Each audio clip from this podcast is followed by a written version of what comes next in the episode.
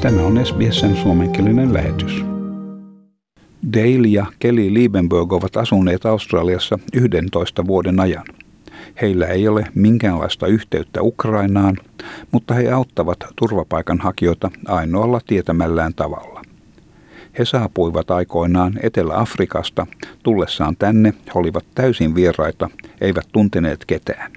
Joten he tietävät omasta kokemuksestaan, minkälaista on olla ilman auttajia sopeutuessaan vieraaseen ympäristöön. Tässä Kelly Liebenberg. We've come obviously from South Africa, so when we first arrived, we didn't really know anyone here either. So we kind of know what it feels like to not really have anyone to help, you know, kind of settle in he ovat avanneet kotinsa ilman määräaikaa Dorosh-perheelle, mikä joutui pakenemaan kodistaan läheltä Ukrainan Odessan kaupunkia ja sitten teki pitkän matkansa Australiaan.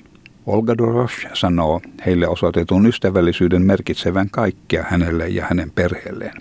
Tässä Olga Dorosh. For us it's very important to, uh, to meet uh, people who don't know us but uh, who make for us all uh, these things with hearts, with love to Ukraine, to us. It's so amazing, it's so excited, it's wonderful.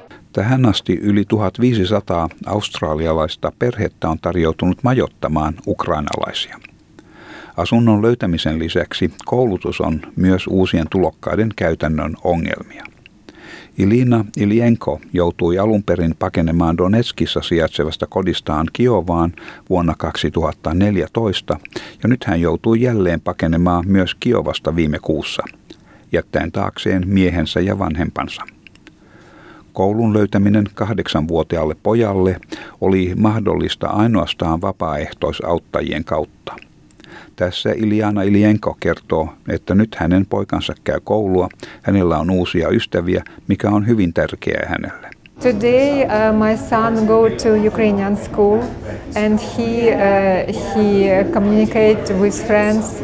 He find new friends. Uh, it's very very uh, important for him because it only eight years old. Kuitenkin tarvitaan vielä paljon apua.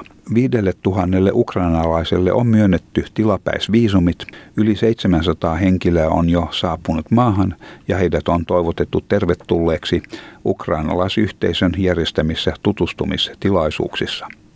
Ukrainalaisyhteisön etujärjestön Ukrainian Council of New South Walesin Andrew Mensinski sanoo, että tapaamiset ovat äärimmäisen tärkeitä luodessa uusille tulokkaille tunne, että he ovat tervetulleita ja että he ovat osa täkäläistä yhteisöä ja että he voivat kommunikoida omalla kielellään ja että Australia kannattaa Ukrainaa.